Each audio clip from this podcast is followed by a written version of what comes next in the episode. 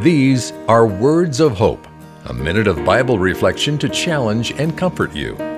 When you drive past the rescue mission in my hometown, you see one word prominently displayed by the entrance Hope is offered to those who come there. Sin is a destroyer, and repentance and restoration can be difficult and painful, but hope is at the center of all new beginnings. Those who come to Christ in faith soon realize there will be pain, misunderstanding, and perhaps even broken relationships in the process. It's the hope of a new beginning that moves us forward, knowing it's all worth it for a right relationship with God.